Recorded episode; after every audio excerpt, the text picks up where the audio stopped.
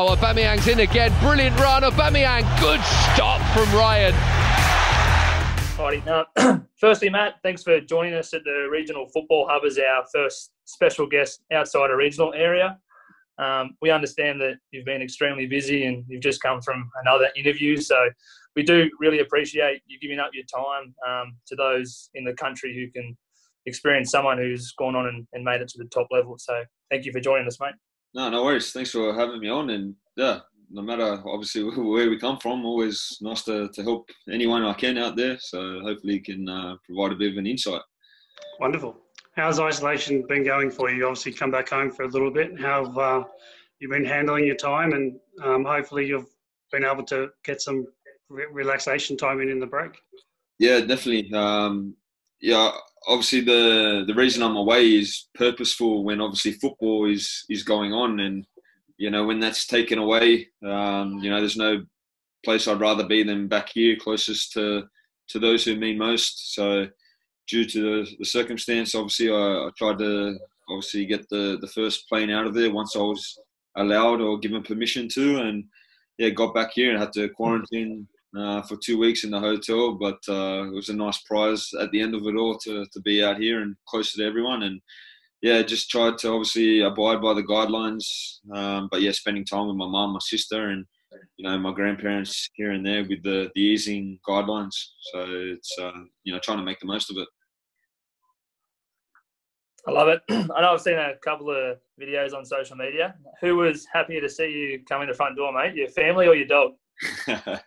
Always the dog. It's, uh, it's got a nice tradition with it that um, when I do come back, I always try sort of, you know, come in to the, the property unannounced. So jumping over the fence and that just to sort of have an element of surprise. But this time around, it was uh, it was a first in the fact that she normally like picks up a scent or she's outside and she hears me, but she was actually inside when I arrived the first time.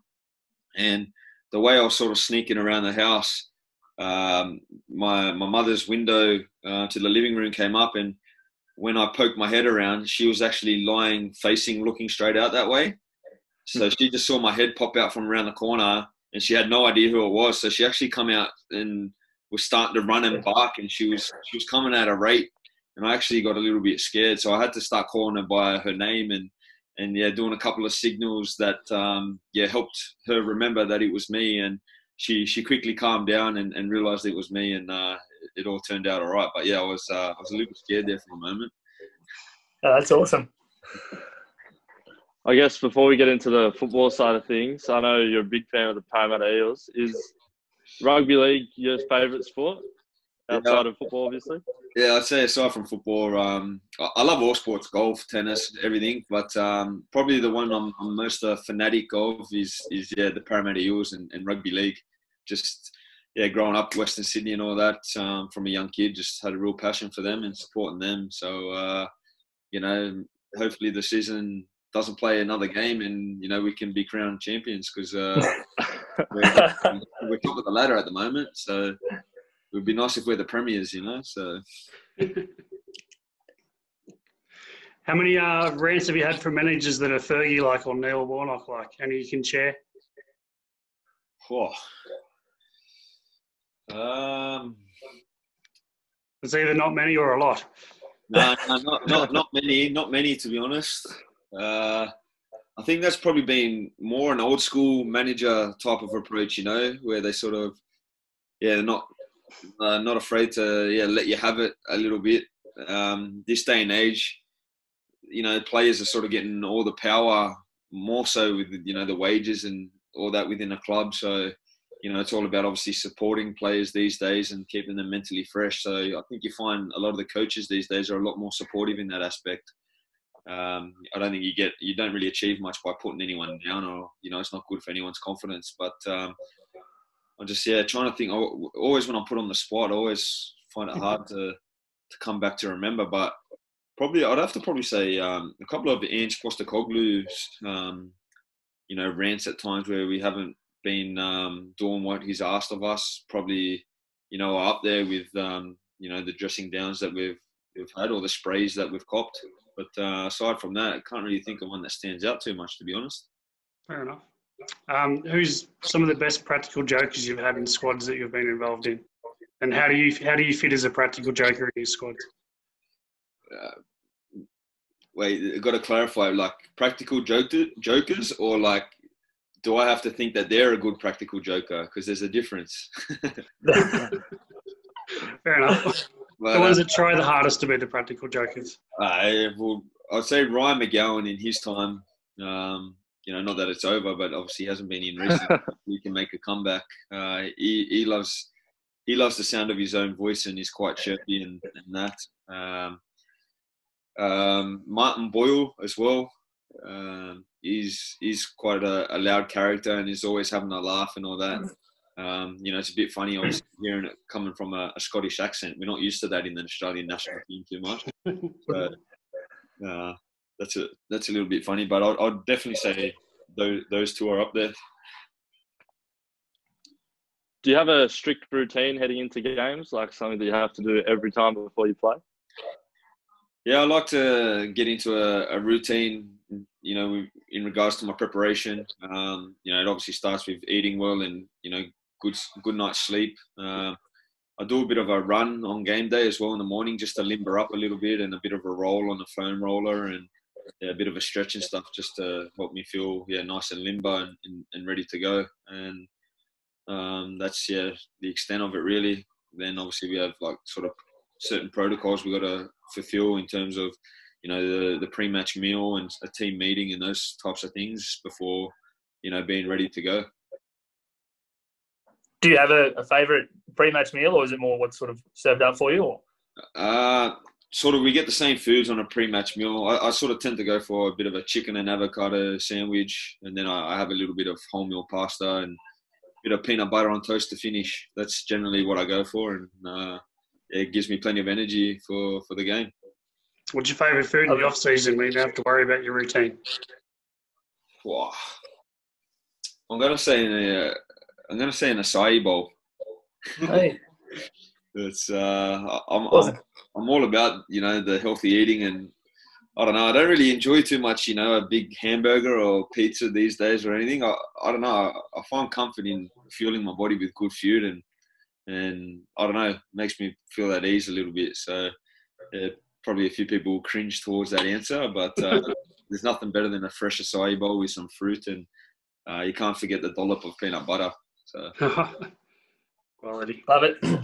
Um, small house party you're having. Who who are the first people that you do do invite, and who's a couple that you don't invite? Well, within the Socceroos? No, Uh, anyone. any, anyone you, but you football? can't have the COVID Brighton players in right. I wouldn't. I wouldn't plan on that anyway. You know, they picked it up, but um, um, yeah, I'd have to say some of my closest mates you should probably know as well. They play in the A League, but um, you know, uh, you know, I'd say Anthony Caceres, um, Nick Fitzgerald, Bernie Ibini. I would say Pedj Bojic as well. Um, Mile Stajowski, I would have round as well as the peacekeeper. uh, uh, Kieran Poor plays for Manly in the New South Wales Premier League. Um, I would say they're they're probably my first to invite around. Uh, not to invite around. Um, uh, good question. Um, I, I would invite around Musti Amini as well. He, he's good value with his life and entertainment. Um, We're going to big party. yeah. Well, how, how many people constitute a small house party?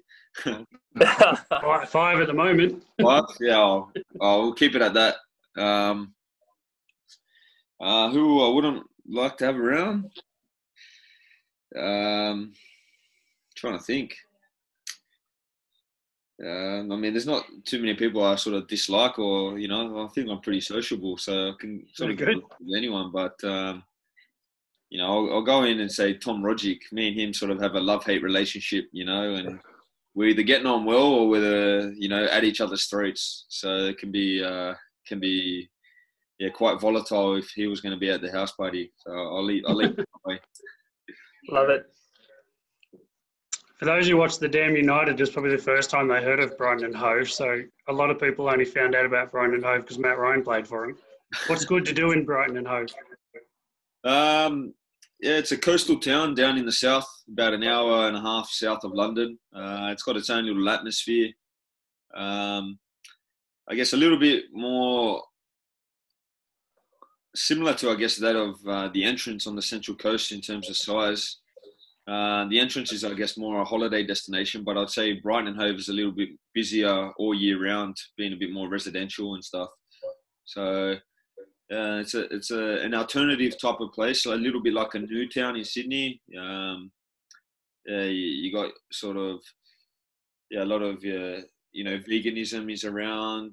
Um, sort of new hip um, alternative uh, styles and all these types of things, and yeah, nice cafe and, and restaurant scene, and a few bars and pubs and and all that type of thing, and you know, shopping centre down there as well. So it's got its own little atmosphere and you know quite easy easygoing um, area and you know everyone always says if you live in the UK you want to live somewhere sort of on the south coast um, further away from up north where it gets a little bit colder windier and, and so uh, it's a nice little area Oops. What are you doing there mate going, yeah. yeah I'm going uh, hey well it's a bit like your goalkeeping drop the drop the ball mate oh come on mate easy up uh, you mentioned that you had the two week quarantine at your hotel room. How did that go? Uh, it wasn't too bad. I mean, there's been a lot of publicity out there how you know how much torture it is for some people and all that. But um, you know, I know everyone you know is always talking about positive mentality these days, but you know, I, I adopted that and I didn't find it too bad. You know, just trying to stay proactive and productive with my time you know, in a routine, uh, make use of technology with TV series and FaceTime and Zoom and, you know, catching up with friends and family and a bit of TV, some movies in between, just finding the balance and just doing a few home workouts and those types of things to stay fit and, you know, try to keep some level of conditioning. So just a little bit of balance of, of all that and good night's sleep and, you know, still managed to eat clean and, and not let myself go too, too badly. So, uh, you know, time, time passed by not too badly and, you know, I had the prize at the end of the day of getting out and seeing friends and family. So that was definitely, you know, a motivating factor. I'm just going to show Sharon here, just a FIFA card. You see that? Uh, it's just, oh yeah, I can now, yep. Yeah. yeah. You, do you agree with your FIFA stats or uh, should we write in EA Sports and uh, complain? I'd probably be quite happy, but, you know, I think I'm uh, I've got a bit more speed than that card um, portrays. Um, you know, someone I guess with the um, characteristics that I have as a goalkeeper, being a bit smaller and lower sense of gravity, you obviously got to be a little bit sharper and quicker. So um, after I guess you know do some things in order to get that that uh, that attribute up on the card. So aside from that, uh, you know, not too happy, uh, not too disappointed with it. I think I think the fellow that does the speed is going to get sacked. That's a common uh, common one coming up actually. Yeah. well, what's what's next? A few of the other, a few of the other, um, the boy Ryan Grant was the same. He was saying oh, yeah? he wasn't happy with his speed. Everyone seems to say speeds they're happy. Jacob. Jacob Tratt wasn't happy either. Is it? I think it's maybe that um, stereotype that Australians can't play football. So you know, perhaps they think we can't run or something like that, and they, I don't know what nationality the makers of the game are that, that does all the stats, but maybe they got it against us. But uh, we'll keep have to, you know, prove them wrong, I guess. Do you play much FIFA? Uh, I actually don't. I stopped playing quite a while ago. I used to smash it as a kid growing up, but uh, when I went to Valencia, I wanted to learn the language, and I thought, oh, I'm not going to take my PlayStation because you know I'd be distracted. So I left it behind, and I haven't really played it since then, to be honest. Fair enough. Um, obviously, we spoke about before speaking to others as well. You seem like obviously someone who someone asks you to do something, hands down, you you, you try and do it, you fit it all in. H- how do you manage being able to do all that? And you find it as a great asset? Uh, you mean like in the structuring of like interviews and all this stuff as well? Like, yeah, yeah, everything. Obviously, you know. Uh, yeah, I mean, just I guess as a kid growing up, one of the you know morals you learn is you know try you know treat people how you'd like to be treated. So you know I'm always trying to um, yeah I guess do that. Um, pay respect to everyone out there. Uh, you know you got to pick and choose because obviously the you know, I'm not trying to put myself on a pedestal or anything and saying that I'm you know I'm I'm a wanted person in in you know wanting to do everything, but you know I do get a few requests out there and just try and pick and choose and um, you know do ones that can I guess reach um, you know the I guess the greater public or you know you do favors for friends and all these types of things. So um, yeah, I'm just trying to always be um, what's the word?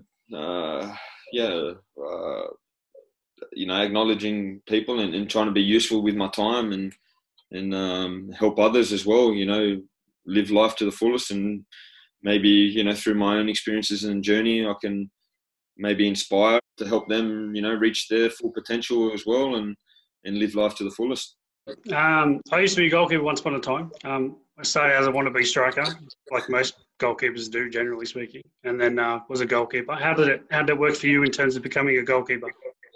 Uh, yeah, funny story. My next door neighbor, um, we grew up playing together just in the local leagues, and, and at the age of uh, ten, his father had a bit of experience in in soccer, football, and um, uh, had a little bit of a, a, stint playing representative. So he had it in his mind from a real young age that, uh, or sorry, when his kids were at a real young age, that he wanted to try train them in order to help them reach their full potential. So they were off pursuing like representative football from the first age that they could. So he left the team at the age of 10 and went and played for a representative team. But whilst he was still my neighbor, he was, he used to go training down at the park and all his boys used to be, um, you know, outfield players and, you know, we're doing exercises we're shooting on goal. And he used to ask me to come down and just jump in goal as a goalkeeper. And I was a little bit of a natural. And um, that, that same season, their goalkeeper up and left and moved into state. And just from that, he asked if I wanted to go down for a trial. And,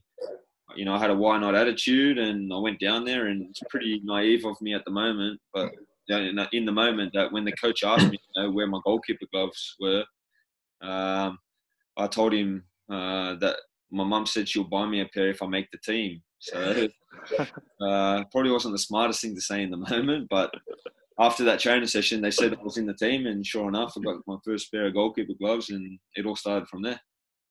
Cool, love it. I remember um, doing a little bit of work with JC and Tony, and JC just said a comment that stuck out about when he was working on your left foot, and then um, one day you just said, you know what, JC, I, I think my left foot is as good as my right. It just it feels the same. How how was that for you coming from obviously preferred right foot to being able to hit both feet? Yeah, well, just when I was growing up um, as a kid, it was getting more and more um, acknowledged the fact that I guess you know football players, goalkeepers included, and all that. If you're able to be two footed, you know it's an extra skill. You know you can add to your game something that could set you apart from the rest. So, uh, yeah, obviously tried to work hard on that when I was young, and um, and yeah, just you know, like any aspect you work on, um, you know, the more you practice it, hopefully that results in you know the better you become, and um, you know something that I feel quite comfortable to use these days, and you know it's a real asset come on the pitch when you know you got the ball and you can sort of shift it either side and you know have enough confidence and comfort to, to play a pass uh, off either one and, and helps me you know contribute to whoever I'm representing uh, especially with the way the game is going at the moment as well. A lot more um, you know the style we see these days is trying to play out from the back in a passing game. So that's uh, that's helped me quite a lot um, you know with the modern game today. And how important I suppose is it a lot of the goalkeepers I, I coach and you've sort of touched on it, how important is for them to, to continually practice? Is it is it a confidence thing because they know they can hit it on their right foot that they don't go away and practice so much on their left, or how do we sink into them to really go away and, and keep driving at, at their non-preferred foot? Yeah, I just think acknowledgement of it in the first place is in something you want to be working on, and then you know persistence with it. Um, you know, trial and error. You just got to keep yeah, trialing it and learning from, I guess, the errors where you're unable to do it in order to, you know, hopefully progress and, and then obviously improve along the way until you get to a level where you, you do feel comfortable. And, um, you know, you got to get out of your comfort zone of just playing off the one foot. And, you know, it's, it's, it's sort of that approach to anything in life. You know, once you get out your comfort zone, you know that's generally where a lot of growth happens and a lot of improvement happens. You know, in in, in all facets of life. So you know, it's the same with wanting to improve a certain aspect of, of goalkeeping or you know, if, you know, a striker or anything. You gotta you gotta work on it and you gotta you know uh, apply yourself to it and you know um, you know keep sticking with it and sustaining the the training and you know all the methods that that are going to help you get to the level you want to reach and you know by that approach i'm sure you're going to well I, I think in my own experiences that approach has been the thing that's worked best for me to arrive where i've wanted to arrive with certain aspects of my game and certain aspects of my life yep uh, again, I was an average goalkeeper, but part of my problem was I always wanted to be the hero, right? So when, when the other strikers had the ball, I'd wanted to beat the defender because I wanted to make a save. The problem was I didn't make the save often enough. I don't have a career like you do. No. What's the mindset for you like when you're playing in terms of, of that? I know you wrote um, a little while ago about the respect you show to a player, um, and you had some reflections on that. What's the mindset for you when you're playing in that regard as a goalkeeper, uh, balancing, I guess, being the hero or I guess if you do your job effectively and defenders do, keeping a clean sheet, how does that sort of balance for you?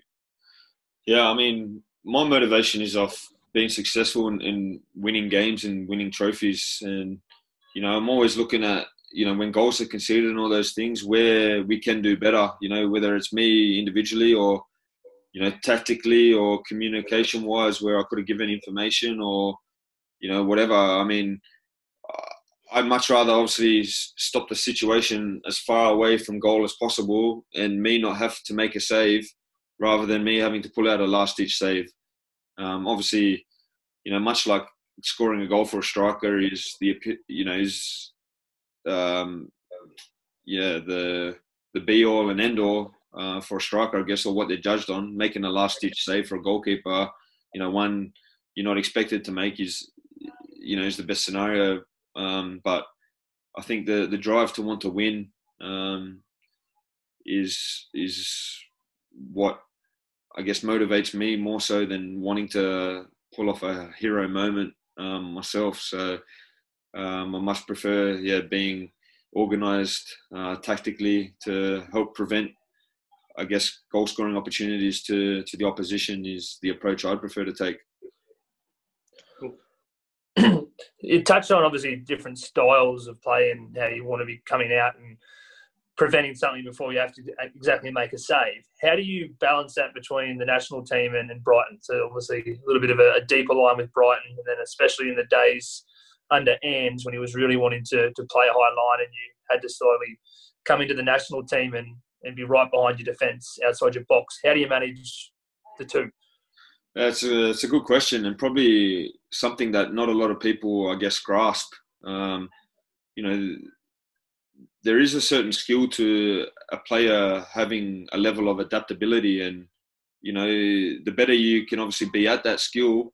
You know, whether, like you say, you're changing from domestic football to international football, or even when you know there's a change of manager or you you know transfer yourself to a new team the quicker you can adapt and change you know the better it's going to do for you individually. And yeah you know playing different styles within the national team and then back at your club you know requires um, you know that skill that skill to be in effect. And ultimately you just got to do the best you can to absorb the information from the coaching staff in what he wants from you as the goalkeeper within the team and within the tactics. And and try apply them to the best that you can. So, you know, the more adaptable you can be and uh, fulfill the roles in which you know are, are laid out by the manager, probably the better chance you're going to have seeing your name on the team sheet. You know, as as often as possible. So. Um, yeah, like you say, there's certain aspects with the deeper line at Brighton, and you know, with the style of football, um, you know, depending on the team you're playing against, obviously, but a lot more, you know, long balls played into the box and, you know, the deeper line, perhaps, you know, in Brighton, there's a lot more bigger defenders and, you know, strikers and the knowingness that the referees let things go a lot more than in other countries. And um, I think the players in England, they don't give up things as easily as in other leagues. So when a high ball's coming into the box and there's a shout of keeper or or whatever, I think in other leagues more often than not, the other players hear the call and just sort of give up on it, thinking it's the keeper's ball. Whereas in England, they recognise. I, I feel like it's still an opportunity where they can, you know, create something from it by giving a, you know, a, a nudge at the right time to for it not to be deemed by the referee that it's illegal and that there could be a second phase play that would happen or something like that. And I think they're a lot more switched on in that aspect than I guess other leagues and a lot more physical in that aspect than other leagues. And, you know, not everyone, you know, there's a lot of details within the game that, you know, influence the decision making um, of the goalkeepers and players within the league that I guess not everyone can sort of grasp and, and understand unless, you know, you've had experiences, I guess, within the game but um, that definitely influences the decision. And perhaps within the national team, and you're playing other oppositions, um, you know, throughout Asia, you know, smaller nations and, and all that, um, they tend to let things go. Uh, uh, they sort of give up things a little bit earlier, and you know, you can sort of come out and be that little bit more proactive. And with a higher line, you've got less traffic in front of you in a high ball situation, you know, to come out and claim it because you know even when you've got your own defenders there in front of you, you know if you clatter into them, that's not a foul; it's play on. And in England, you know, especially the team I play for, I feel like the central defenders, even if you call as the keeper to come, they don't always necessarily leave the ball. You know, they're still contested in these types of things. So all these things are taken into account when I'm trying to make split second decisions on the field and and um, you know the reasoning behind some of my decisions and you know, it's quite easy that obviously commentators and everyone watching the game thinks, you know, why didn't he do that or why didn't he come for this and all these types of things. But, you know, there is a thought process behind all the decisions. And, you know, in the perfect world, you know, I think every goalkeeper player, whatever, would love to score every time they shoot, would love to come and catch every ball that comes into the box and, and all that. But, you know, there's a number of things that eventuate within a game that, um, you know, through experiences of not um, prevailing in those moments and having made mistakes and having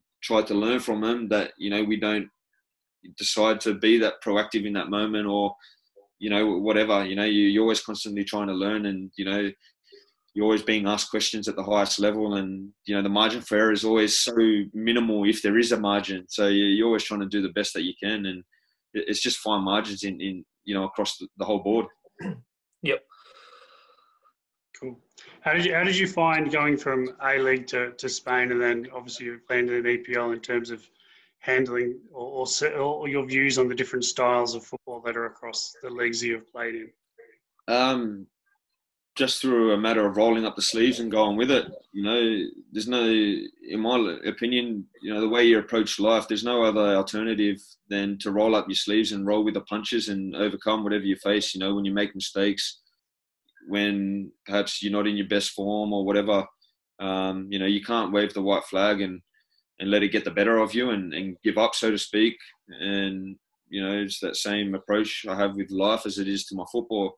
Always just trying to have that growth mindset and learn from experiences and use those experiences in then my present and, and future to help hopefully my present and future go better for me and help me create as many lifelong memories through being successful and you know help me lead the most fulfilling life that I, I can lead. And um, that's that's the approach I have and I felt that that has worked for me now and has helped me get to the level that I'm at and I think it's an important trait to have as a as a person um, and I guess a professional athlete moving forward to, to help you you know fulfill your your potential that you got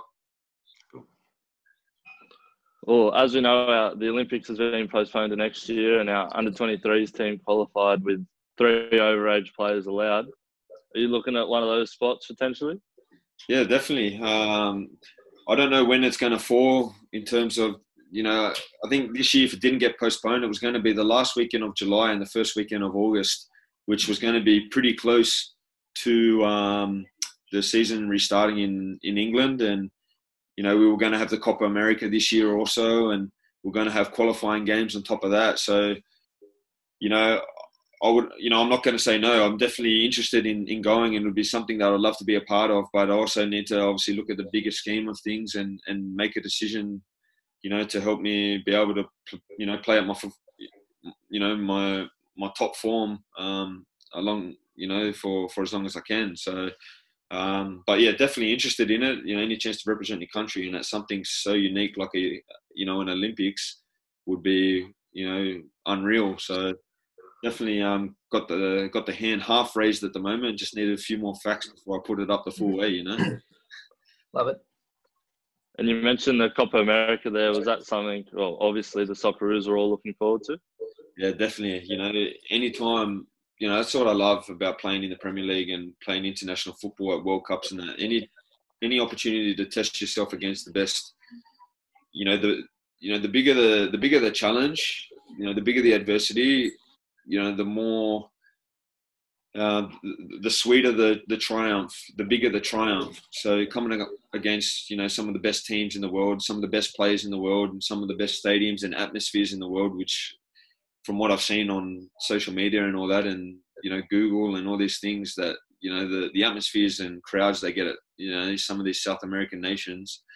You know, and that aside, you know some of the football that some of the nations from there produce. I was very much looking forward to that tournament as well and testing ourselves there and you know seeing the the growth that we we would have had by you know participating in it you know something that I was really looking forward to. And hopefully it's something that we can get um, you know the privilege of taking part in um, next year when it rolls around. It's just obviously the uncertainty now with uh, yeah international games and then you know having to play catch up with the the World Cup qualifiers if it's going to go ahead or not. There's lots of rumors flying around so we'll see what happens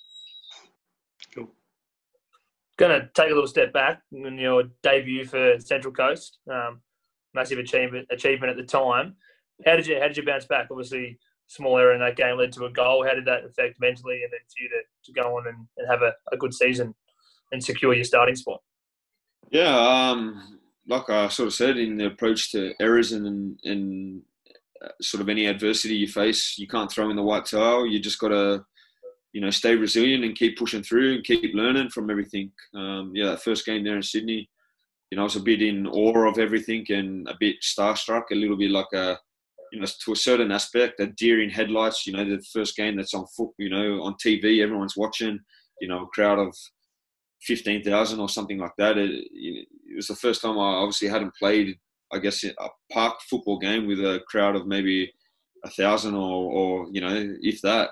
So that was a, a little bit of a surreal feeling, and um, yeah, uh, I just I remember I remember quite well the cross that came in, and I actually I caught away because it was quite a low cross, and it was Patrick Zwaanswijk that was sort of in our new post, uh, a right central defender. No, well Alex Wilkinson is our right central defender, but I think in that moment maybe Alex Wilkinson had been drawn out or for whatever reason. I remember Patrick Zwaanswijk being in that near post zone, and it was sort of a low cross that came in um, in between sort of keeper and, and, defender. And I caught away at the moment, in the moment, hoping that he would clear it, but then he let it go, and then it was obviously going to be close to me. Um, and yeah, I was probably playing a little bit of a catch up, having caught away, hoping that he was going to clear it. I wasn't quite ready to, you know, make a a, a, a technical, I guess, cut out from a cross in that moment, and yeah, had a fumble, and obviously they scored, and and whatnot. But um, you know, it was a learning curve, and tried to learn from it. And uh, yeah,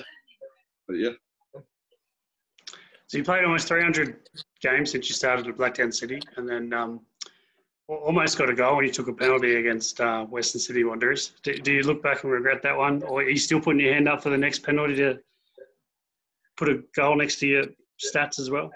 Yeah, I mean, I don't, I don't regret it. Obviously, I, you know, I was back to my ability in that moment to do what was hopefully needed to be done. Um, you know, I wanted to contribute to hopefully our team winning, and you know, I made my decision. Probably, you know, in hindsight, which is a wonderful thing. You know, I could have done better. Obviously, it wasn't a goal. Um, you know, could have done a couple of things differently, but you know, it was what it was. Uh, you know, if the opportunity arose again, I'm not too sure um, what I would do, but um, yeah, I mean, like I said, I'll, I'll, probably, you know, put that down to something that I've learned from, learned from, and, and hopefully be better for the opportunity next time it, it came along. So, uh, so yeah, I'll probably have that approach. Uh, I, I, love the intent. I mean, Chilavert was one of my favourite goalkeepers. So yeah, I, I love the bravery to say, "Hey, I'm going to go take one." Yeah, I mean, like you say, everyone's human and it's part of the game. But uh, yeah, well, you know, it wasn't my fondest moment, but you know, that's that's part of the journey, and you know, it's what shapes you as a person, and you know, just fuels you to want to do even better when you have a setback like that. I guess so. That's uh, that's how I, you know, I, I chose to have dealt with that situation. I, I back you up. If there's one for Brighton, yeah. straight up there and take it. Yeah. Uh, there's a few in front of me, I think, on the takers. I'll let uh, I'll let them let them go ahead and, and, do that. But if I'm called upon, you know, I'm, I'm there and I'm willing. So, love it. Cool. I guess if you could sum it up into one thing, what do you think the biggest challenge of your career has been so far? One thing. Um, I think I think it's production. Um, you know, that constant. Um, it's a word trying to word it in a way. Um, not expectation, but the challenge of of needing and wanting to produce, you know, to the level that I feel I can produce is probably the biggest challenge, and the consistency I'm wanting to do, you know, wanting to do that. Um, you know, everyone would love to be man of the match every game and, and you know, steal the headlines and, um, you know, be the best contributing player all the time. And um, I guess that's, you know, those moments I've had of triumphs where I've done well, making saves, winning games against opposition, all those type of things. It's, it's, it's um, they're, they're the best moments. And, um, you know, it's it's that sort of ecstasy that you know I guess is the motivating factor in in what you do and why you strive to want to achieve that feeling all the time. So, you know, just the the challenge of you know producing your your full potential and and that you know to be contributing to the success of your team um, is is probably been the, the biggest challenge uh, that I faced in, in the career until now you speak about obviously challenges in media and things over in, in the big league EPL, 10 pages of each paper is about football. Are you someone who picks a paper up and reads it, or how, how do you cope with the, the media and obviously so much coming out? Um, yeah, like you see some things here and there. I think it's difficult not to these days unless you're totally off social media and you don't buy a paper or anything like that. Um, it's pretty rare if you're that type of person these days. But I mean, I don't really actively go out and, and look at anything. I think through your experiences, you quickly learn that you got to listen to the opinions of those closest to you and those that want the best for you. Because there's quite, you know, the the world's an opinionated world, and they're not, you know, they they think quite rashly. You know, that's, you know, that's not trying to stereotype everyone, but that's just sort of the majority out there. You know, there are exceptions, obviously, and people that really understand it and all that. But, um, you know, that's sort of been the method that's I felt has treated me um, well and you know, the funny thing I find though is that, you know, I always have the expectation of my own levels that I set for myself. And, you know, I'm my own harshest critic. So, you know, if there's someone out there that's not agreeing, then 99% of the time, you know, I'm not happy with it myself. So it sort of ticks itself off, you know, if I'm doing, you know, if I'm feeling that I'm doing something to the best of my ability, and I felt like I've done well in moments. You know, it, it quite often ticks the boxes of um, what I guess the external noise, um, you know, wants from you as well. So there's no one out there that has high expectations than myself. So, um, you know, I'm, I'm, you know, it's just a, you know, a nice little, um, how do I say it? Like coupled, you know, it sort of ticks it off the list by me producing what I want to do with my own expectations. And then if I'm doing that to the level that I want to do, then that ticks off the the expectations for I guess external pressure and all that types of things. So I've never really focused on it. I've just focused on the levels that I set for myself and the rest of that other stuff, if I'm doing my job well, sort of looks after itself. Yep. I guess you've played at two World Cups now and against players like Mbappe, Alexis Sanchez, quality Spanish team who's probably the best player you've come up against in your career, both national and club? Uh, Lionel Messi. Um, I was part of that pretty memorable game where Barcelona beat Valencia 7 0 when Gary Neville was in charge. and yeah, found out the hard way just how good uh, Messi, Suarez, and Barcelona are that night. So, you know, as, as as a shock to the system that night was, you know, I tried to adapt that growth mindset and um, you know learn from that occasion. And you know, I can't wait for the next opportunity I have against hopefully that team or those players to to show how far I've come from there and what I learned from there. And um, you know, confidence and belief in myself that um, I've got what it takes to to be able to contribute to the team um, that would you know I'd be representing coming up against the likes of them again to hopefully come out on top uh, a few more times than than that previous uh, occasion. Who's been your biggest mentors that have helped you along the way since since you were at Blacktown City? Can you say that? Uh, Bozza. Bozza. Let's, let's, I'm going to answer it. This would be great. Bozza. How are you, mate? Yeah, good, thanks. I'm just actually doing a uh, Zoom meeting with uh, a bunch of guys from Football New South Wales and that uh, goalkeeping members. Yeah, yeah. I'm, I'm still. I'm going to put you on. I'm going to put you on loudspeaker because they're all goalkeepers and all that. Tony Franken, right. Tony Franken organised it for me. So. All right. Well, tell them I love them all. I'm just about to go on air, but I just want to want to know because somebody said you're still in Australia. I said no, he left the May first. Uh no, I got extended, so still here at the minute. I'm due to go back tomorrow, but that might change again. So. All right. But uh, I'll give you a call a bit later on, mate, if you, if you need it. All right, mate. Bye.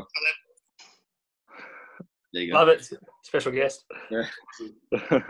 So uh, I was just mentioning about mentors. Is Bozza a mentor? I mean, where, what mentors have you had since uh, you were at Blacktown City uh, to help you along the way, especially the big move when you went overseas? Um, probably my biggest is my my family, my mum. Um, with the respect, um, you know, not the respect I was going to say, with um, you know, the advice he obviously gave me and um, the morals and characteristics that she and the rest of the family help instill within me, you know, to help, I guess, me live the most fulfilling life that I could live was probably the most importance.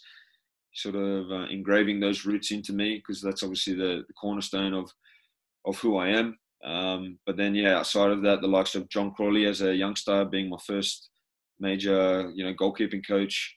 Um, you know, I was a product of of his goalkeeping methods and you know set me up for the style of goalkeeper that I am.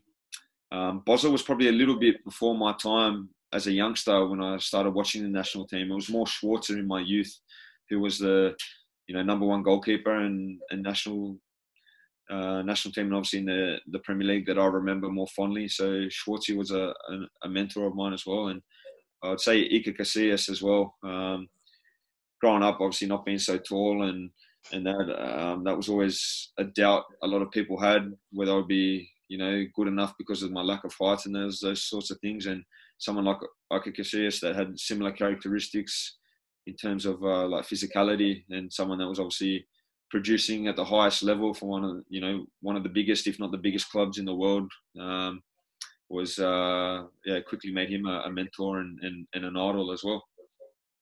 Yeah, cool. Um, in the EPL specifically, do you see um, any difference between how Australians are viewed as compared to the European, South American players? Do you have to do more to earn respect as being an Australian coming in, or football speaks for itself?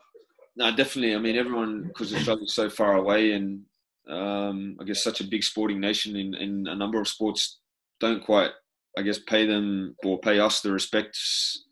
Um, you know, that I don't know if we can say we deserve because you obviously still got to go out there and prove yourself. Um, but yeah, I mean, you're definitely behind the eight ball, I guess, being an Australian. You know, the challenge, wanting to go over to Europe, the big leagues, and you know, make a career out of it and reach your obviously full potential. And you know, with the visa um, rules and all that that's there, you know, you got to really be excelling in order for a club to want to take a chance on you where they could obviously be filling these types of spots with other foreigners and stuff. So you, know, you, you definitely got your work cut out for you. But like I said, you know, the bigger the challenge, the better the triumph when you're able to overcome it.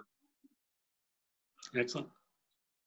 Um, most of our audience are regional footballers or parents or whatever. Have you noticed anything different with regional players, maybe such as Ryan Grant, Nathan Burns, Josh Kennedy, players along those lines?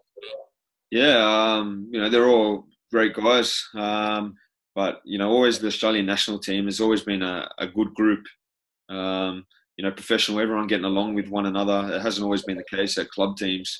You know, different little groups and all these types of things. But I think the Australian mentality, you know, everyone being mates and all those types of things. Um, you know, we've always got along with one another. Uh, yeah, something that sets regional players apart from, I guess, um, more, um, you know, city slickers or so to speak. Uh, yeah, not too sure. Other than the fact that I guess when we travel home, they've got further to travel to go, to go home to get back to Australia. But uh, no, we're all good people, and you know we've all got good traits of of, of you know characteristics and um, and all those things.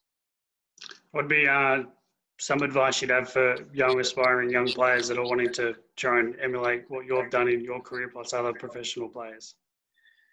I think to enjoy what you're doing. Um, you know, that's life at the end of the day. If you're not enjoying what you're doing, then uh, you're probably not going to be leading the most fulfilling life and joyful life that you can can be having. So I think that's the most important thing. And you know, if you get to a level where it starts to become a profession, obviously there's lots of pressures and all that that come with it, and you can quickly lose sight of that enjoyment factor. So I would say, yeah, you got to want to enjoy and have fun in what you're doing in, in chasing your dream and um, I think if you're doing that, then the drive and determination and sacrifice and all that, um, you know, becomes second second nature really when um, all that's part of it. So I'd say that'd probably be my my advice.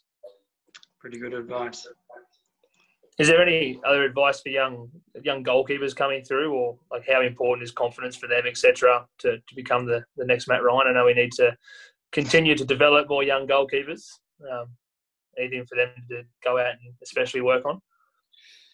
I just think the quicker you realize or recognize, you know, the more of yourself that you can give to whatever, you know, dream you have or whatever you're chasing or whatever you're wanting to achieve.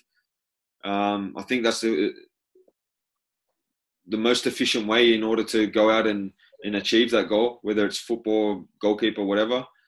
So, you know, like I said, if it's in goalkeeping um, terms, you know, the, the the more sacrifices you can make in order to train harder, um, train more often, practice more, um, yeah, work on every aspect that's obviously required, and have that determination and that drive to be the best that you want to be, and you know, stop at nothing to get there. Then I think that's what's going to give people the the best opportunity to to be the best goalkeeper that they can become and you know the best at anything you know that any individual wants to become um, you don't get anywhere without hard work you know full step full stop is the you know the first step. So i think that would be my advice.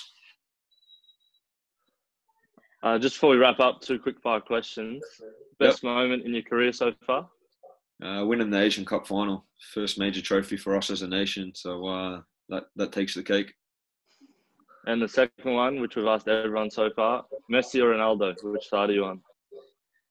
Uh, it's one of those things where they're both different players, you know. So why can't we just appreciate the both of them for how good they are? On the love it. You're worried to jump in this time, Liam, aren't you? Yeah. No. if, if life or death moment, you got to choose one, Matty. um, uh, I'll say Messi because I played him, so I've witnessed that in person. So, but, yeah. One more than Messi, tally Yatesy. All right, man. We certainly appreciate your time um, today with, with, talking to us, and we certainly, I'm sure it'll be really insightful for all the regional contacts that we have that are listening to our football hub. So, thanks very much. We certainly oh. hope that uh, things become clear soon and, and you can get back playing in, in the EPL. So we certainly appreciate your time. Best of luck. Thanks very much. No worries, my pleasure. Thanks for having me on, guys. And um, yeah, wishing you all the best moving forward. Hopefully, I provided something, you know, nice insight for, for all the listeners and viewers. And uh, yeah, thanks for your wishes and stay safe, stay healthy. And yeah, look forward to you know, maybe catching up again in, in the future. Beautiful. Awesome. Thanks, Mat. Take care, mate. Thanks, Mat. Thank Take you. care. See you later. Bye.